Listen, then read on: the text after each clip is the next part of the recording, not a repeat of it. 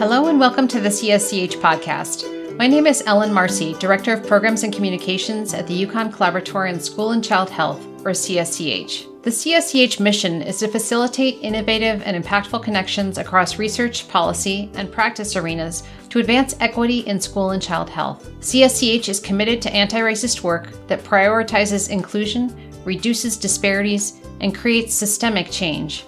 I invite you to take a look at our website at csch.uconn.edu. Today I'm here with Jennifer Dineen and Kerri Raissian. Jen is Associate Professor in Residence in the UConn School of Public Policy, and Kerri is Associate Professor also in Public Policy. Both were founding steering committee members of CSCH way back in 2016 and are CSCH affiliates. Together, they've recently formed the UConn Center for Advancing Research, Methods, and Scholarship in Gun Injury Prevention, or ARMS. And today we're going to talk about that work and how important gun violence prevention is for kids' health. Welcome to you both. Hi, thank, thank you. you. So tell us a bit about the problem of gun violence. Why is this considered a kids' health issue? Well, it's considered a kid's health issue for, you know, a number of reasons, but perhaps the statistics that probably gives us the most pause is that it's actually the leading cause of death among children. And so that is a health outcome, but of course there are lots of things before we get to something as permanent as death. There's injury that kids experience in urban centers. There are unintentional shootings that happen with children. There's suicide. There's family violence, and of course, what we hear about in the news probably the most are school and other community based mass shootings. So, kids experience gun violence in a lot of ways, and all of those ways are troubling and contribute to the problem of gun violence and gun injury as an overall health problem for kids. Additionally, gun violence affects children on a daily basis. So every day, more than 20 children and teens in the United States are shot. Five of those children will die from gun violence. 17 children or teen will survive their gunshot injuries. And that's going to include children who are intentionally shot by someone else and survive. It's going to include children and teens who die from gun suicide and also those who are unintentionally shot in instances of family fire. And then, in addition to experiencing gun violence, children and teens are living in communities and in families that are also experiencing gun violence. So that may impact them either through trauma from witnessing an injury or death or just living in fear or concern of gun violence.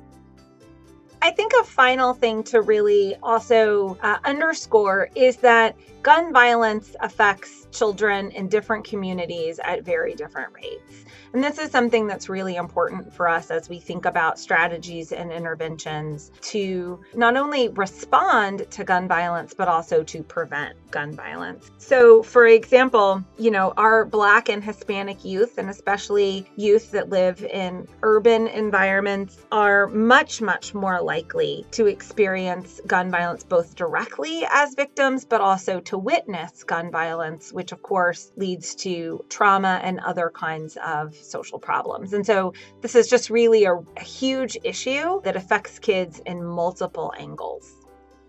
So, what are some of the ways that we can address it? We can address this a number of ways, and we can talk about both policy, specific policies that address both access to weapons, that address the environment that children are living in, but also practices, right? Some of the strategies are going to be policy strategies, but in place where policy strategies are either lagging or not going to be possible legislatively providing information about best practices with regard to securing weapons to preventing child access are sort of an umbrella of tools that we might use. I think when we talk about policy, we also need to be clear that, of course, living in America, we have this federalist system of policymaking. And so policy happens at lots of different levels. So you have federal policy, you have state policy, you have local policy. Relevant to kids, you may also have school or school district policy or programming that may affect kids differently and allow for different kinds of things. And, and those things all interact. And that actually makes this conversation hard because there's not like a, a universal policy path that we have in the US, right? A kid in Connecticut is going to have a very different policy experience than a kid in my home state, which is Texas. So I think that kind of complicates our conversation and, and, adds a little bit of nuance that, from a research perspective, is interesting, but from a practical perspective, can create a lot of a lot of headache and complication. Yeah, most definitely. And I think that when we talk about policy, we often think about policy that restricts access to weapons, right? Or um, it restricts who has access to weapons. And there's been evidence that shows that some of those policies are effective in reducing gun violence. I think what we don't talk about as often, as I mentioned before, are the policies that change a child's environment, sort of what we call the green and clean policies that may add green space to communities, that may clean up or secure areas that were previously higher crime areas um, and policies that help keep children busy and in more supervised areas, sort of off the streets. And those might be summer school policies, they might be youth employment policies. And so there's a lot of different tools that we have which can address and reduce rates of injury and death separate from the weapons themselves. And Jen, I'm really glad that you brought up summer school programs. This is an area that we have a ton of evidence that actually helps kids, especially kids in urban environments. Most of the research comes from urban environments. Uh, mainly, this research started in Chicago, but it's been replicated in other cities. So, the Chicago READI program, for example, it's, it's an intensive education program. It's about 18 months of paid employment. It provides cognitive behavioral therapy for youth participants and uh, additional comprehensive support and an additional six months of job coaching after the 18 month work component ends. And this program has actually seen huge reductions in gun violence among participants, up to like 79% less likely to the participants' preliminary data showing they're less likely to be arrested for a shooting or homicide. That's incredible. And we also have results that it's not just necessarily keeping kids busy because these results persist even when summer is done. Even when the summer program is done and we've gone back to regular fall programming, the participants in programs like READI from Chicago, they continue to engage and be the victim of less gun violence. And that's stunning because that's also something that's providing additional benefits. It's also helping with poverty and job readiness and self-esteem and emotional supports and social network building, right? So those are outcomes that, that are just sort of like cherries on the top. And this, unlike sometimes gun policy, is a lot less controversial. I think it's easier to think about in our sort of federalist and very state centric policy environments that summer programming and summer employment is something that everyone can probably get behind and support, and everyone can frankly benefit from in really important ways. Yeah, absolutely. And then the other thing that we've both talked about are good practices. And so we can have policies like child access protection laws, which might hold adults accountable for an injury or death caused by a weapon they own in the hands of a child inappropriately. But having a child access protection law does not necessitate that people are storing their weapons correctly or safely, securely, in a way that a child can't access those weapons without supervision. And so we can have policy, but what's really important is that we have users, citizens, gun owners who understand how to keep children safe from firearms, how to keep their weapons safe so they're not stolen and used in a crime, right? And that's policy almost irrelevant there are states that have those laws, there are states that don't. But in both cases, it's the gun owner that we count on to help keep children safe. And so, providing that information in non political, non polarized ways from trusted messengers like physicians, maybe, or clergy or members of a faith is really important in just good practice. I think other point about policies or just practices like safe and secure storage of firearms, because Jen's absolutely right. That doesn't require a law. That's something that an individual gun owner could do today if they chose to. And even with a law, that individual gun owner still has to make that choice to safely and securely store their firearm when it's not in use. But laws or practices like that have a lot of rippling effects to them. They don't just keep children safe, they don't just help make it less likely that a child is going to access their parents' firearm and take it to school, and God forbid a mass shooting occur. It doesn't just mean that a child is less likely to unintentionally shoot an adult or another child in their environment. It also means that those adult caregivers are less likely to die by suicide. It also means that family violence is less likely to happen. And all of those things affect children. I think the part about how kids are affected by gun violence is huge, right? Because they experience gun violence both as a direct victim sometimes, they also experience it whenever the adults in their lives are harmed by guns. It is devastating for a child to lose a parent because of a firearm injury.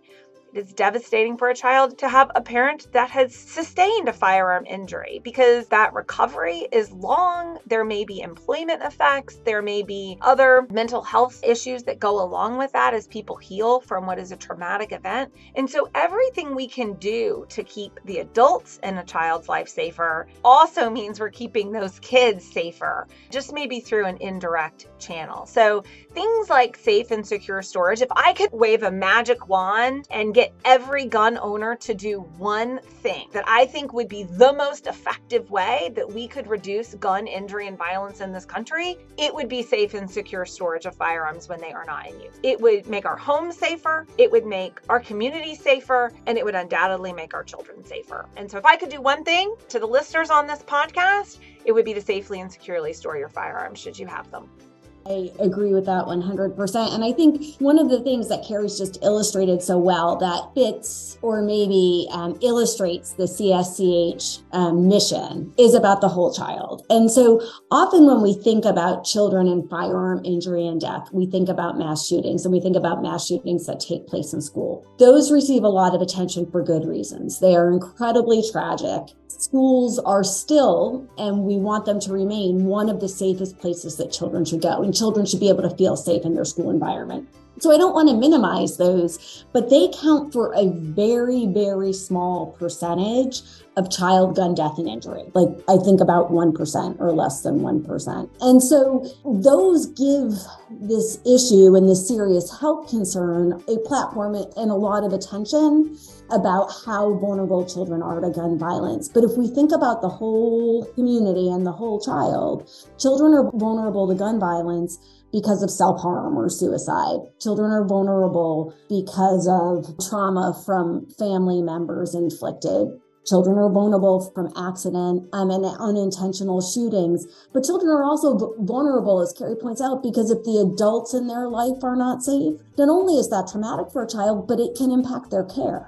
It impacts the fact that somebody's not there to take care of all of the things that a child needs taken care of to grow up in a healthy and secure way. And so it's a much broader conversation than we typically have. You both mentioned the trauma that kids experience. Can you talk a bit more about that and how we can address that specifically? One way that we can address it is by providing appropriate services and supports. One of the things we haven't talked very much about is the federal legislation that's happened that's been child focused over the past year, including the Bipartisan Safer Communities Act. So, not only did that legislation strengthen background check laws, make it more difficult for children or those under the age of 21 to purchase a gun, but it also provided additional funds for mental health support in schools. And um, I think schools are probably a primary delivery of mental health care for children in this country. And so we certainly can address in part some of the trauma by providing children access to good services and supports. And some of it is also um, debriefing, and Kerri might be able to talk about this in more detail. But when it comes to things like drills or practicing being safe in schools, how we help children process that goes a long way to whether or not there's trauma incurred. Yeah, so school emergency drills get a lot of attention, lockdown drills, as they're sometimes called. We do drills in schools in a number of ways, some of which we're more accustomed to. Fire drills, we do those very routinely. Today, we have to think about what to do if there's an active threat on the campus of a school, specifically a shooter, an active shooter. Something that is rare, doesn't happen often, but should it happen, not being being prepared has tragic consequences. And so, what we have to figure out how to do is to have those lockdown drills in a way that prepares the adults in charge to, to be the adults in charge and to take care of the situation and also make sure that the children know what they need to do in the event of a school based mass shooting or an active shooter on campus. There's a woman by the name of Jaclyn Schildkraut, and she has done a lot of work on how to do this in a way that empowers kids and makes kids feel safe when they're doing this. And, and what she would say is a lot of this is about muscle memory and that kids need to know what to do. But of course, their caregivers, those teachers, the staff, responding officers, etc., they have to be trained first and they have to be really comfortable with what they need those kids to do. And so I would just offer that our response to school based mass shootings has to first be about prevention and then about response that is trauma informed. And then it's got to have a debrief afterwards that involves the kids and also their parent caregivers. Because when those kids go home, if their parent caregivers or guardians don't know how to talk to them, then the conversation can't move forward. Fires in school are also rare, but we do those fire drills because we need to be ready. And in an environment in a in a country where we have more guns than people, we're going to have to be prepared for school-based mass shootings. Now, I also want to underscore that things like hardening schools are not the answer to school based mass shootings because we cannot harden every environment that a child will be at. Things like soccer season are about to start. There's no hardening of the soccer field. We can't harden everything. And so we need a multi tiered response to keep kids and, frankly, all of us safe from gun violence. So tell us about some of the work that you're doing with ARMS and what you hope to accomplish with it. Uh, we we want to do a lot you know, our first order charge is to increase the quality research that's being done so that we can figure out how to solve this problem. We want to make UConn research as extensive and as meaningful as it can possibly be. And we think that that is best achieved through interdisciplinary research. So, Jen and I are in the School of Public Policy, which is by nature an interdisciplinary place. But, you know, UConn has lots of fields and we need all the expertise. We need expertise from engineering to the law school to social work to sociology to our colleagues at UConn Health. And so, you know, UConn is very lucky that we have amazing scholars in all of these domains. And so, our first charge is to really try to harness the collective research power here at UConn to create meaningful research and solutions. Yeah, definitely. And our second charge is along the lines of providing scholars here at UConn assistance in translating and disseminating their good work to the people who are working on the ground and in communities and healthcare settings and schools who want to make sure that they are putting into place practices or policies that are evidence based in keeping all of us safe, but specifically on this topic, keeping children safe. And so, you know, Kerri and I like to say the work we do here at UConn needs to be useful, but also usable. So people who are working to do research to prevent or reduce gun injury are doing things that they want to actually have an impact and help save lives. And we have to take those from the channels that academics typically use to disseminate their work. So helping UConn scholars translate and disseminate their work is important and helping others access those works. So one of the things ARMS is building is an information clearinghouse where anybody, physicians, educators, policymakers can come and search for the best evidence on particular types of gun injury or gun injury in particular settings. And I think related to both of those points, to sort of tie it up with a bow, is that ARMS seeks to be a resource, a resource to other researchers, a resource to the community, to the state, to practitioners, to policymakers, to all of those different stakeholder groups that may be curious about what can be done to reduce gun violence and injury in their setting, because every setting looks differently. So we talk to school administrators, we talk to policymakers, we talk to pediatricians we talked to all of those folks in hopes of figuring out what their contribution to reducing gun violence and injury can look like because we all do have a unique contribution. And as we said before, this problem is really multifaceted and really interacts with our lives in a lot of different ways. And so we're here to be a resource to help people figure out what that might look like for them. That's great. Jen, you mentioned earlier about the mental health legislation, but for both of you, are there any other policies, programs, or initiatives that are promising and that give you hope as they relate to gun violence? Yeah, of course. You know, it's really hard, honestly. Gun violence policy in this country is at a very strange place. Over the summer, the Supreme Court made what is just sort of informally or shorthand referred to as the Bruen decision. And the Bruen decision has really made it very uncertain what gun violence policy in this country is going to look like moving forward. It's really asking the courts to completely reconsider how we think about gun policy in this country. And it takes a very originalist interpretation of the Constitution, such that if a law wasn't applicable at the time of the Constitution's writing, it's not clear that we should have that gun law now. And of course, lots of things have changed since the Constitution. You know, states can really be divided up into what I think of just in a, in a, very sort of simplistic way is states that have permissive gun laws and states that have restrictive laws. And so, how Bruen will come to bear in those states is definitely a space that, that people like Jen and myself are watching and we just we just don't really know what the future of gun policy holds in this country because of the way that our federal bodies interact and affect each other through their decision making what is underlying um, in Kerri's comments, but I'm not sure was explicit, is that where we do have research to show which policies are effective in reducing rates of gun injury and death and which may not be, the policies that we have evidence showing effective are those who restrict access to firearms from those who should not probably have them. When states with child access protection laws, which are more related, right, are likely to be linked to a secure storage strategy, have lower injury, gun injury and death laws. So this restrictive policy context is evident in terms of our research evidence shown to reduce rates of gun injury and death. While the policy landscape is changing, what it says to Kerri and myself and other researchers are then it's very important to double down on understanding what are the best practices.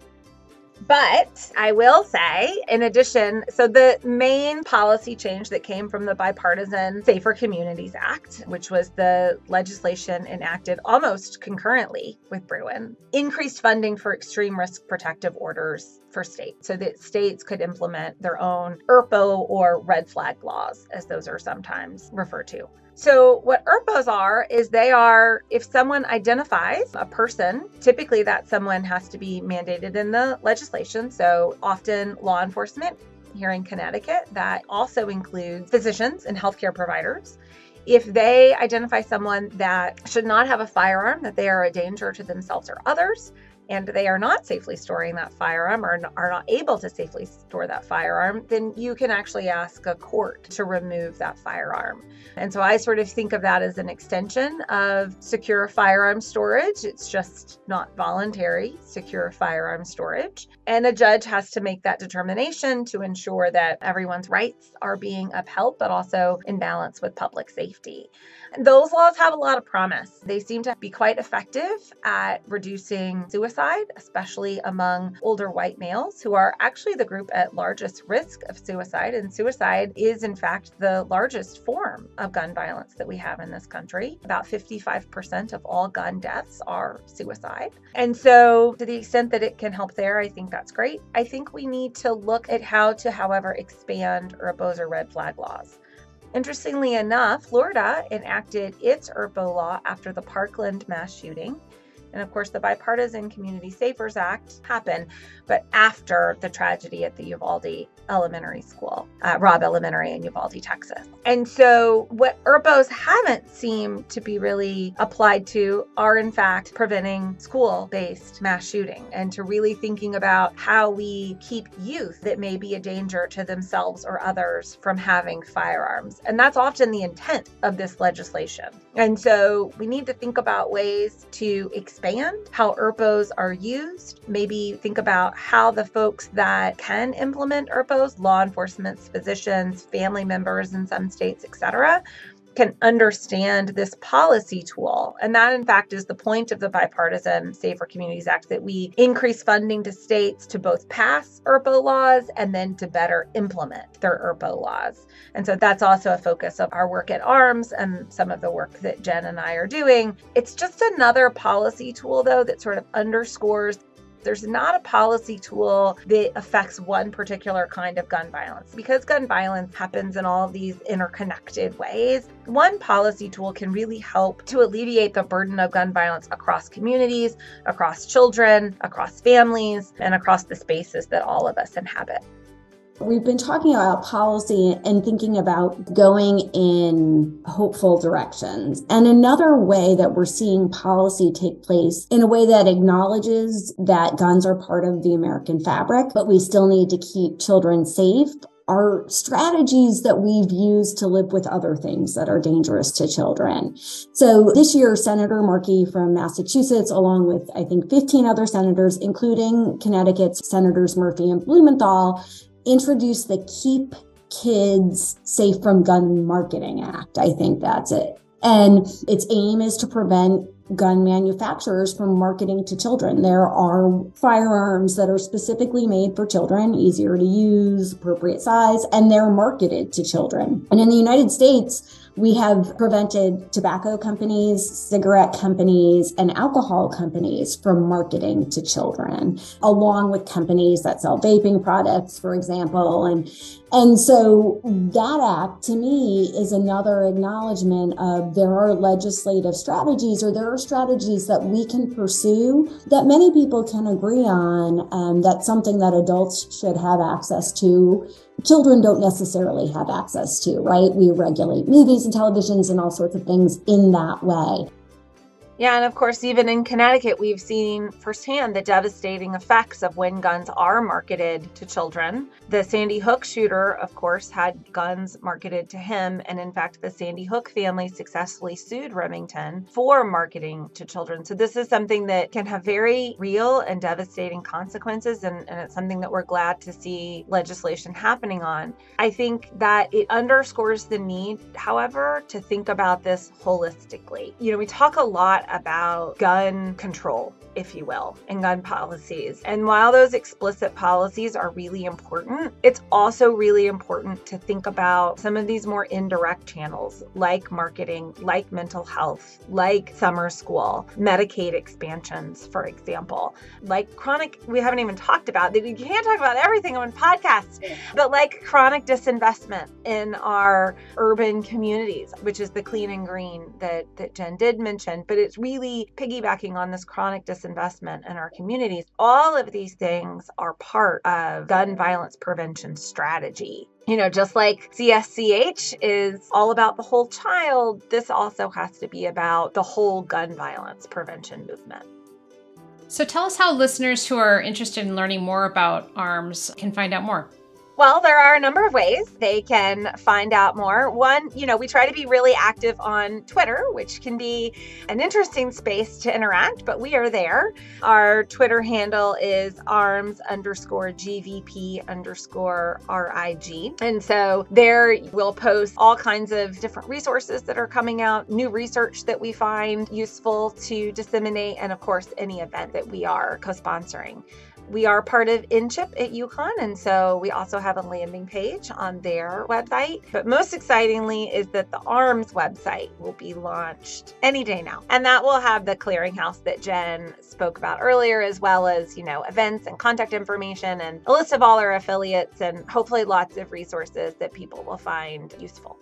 Thanks. This is such a great initiative that you both started, and it's such an important center. Thank you so much for joining us today to talk about your work. Thanks Thank you for having us.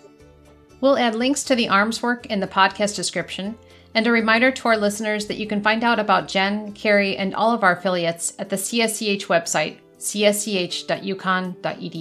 You can also follow us on social media at UConn CSCH. Thanks for listening.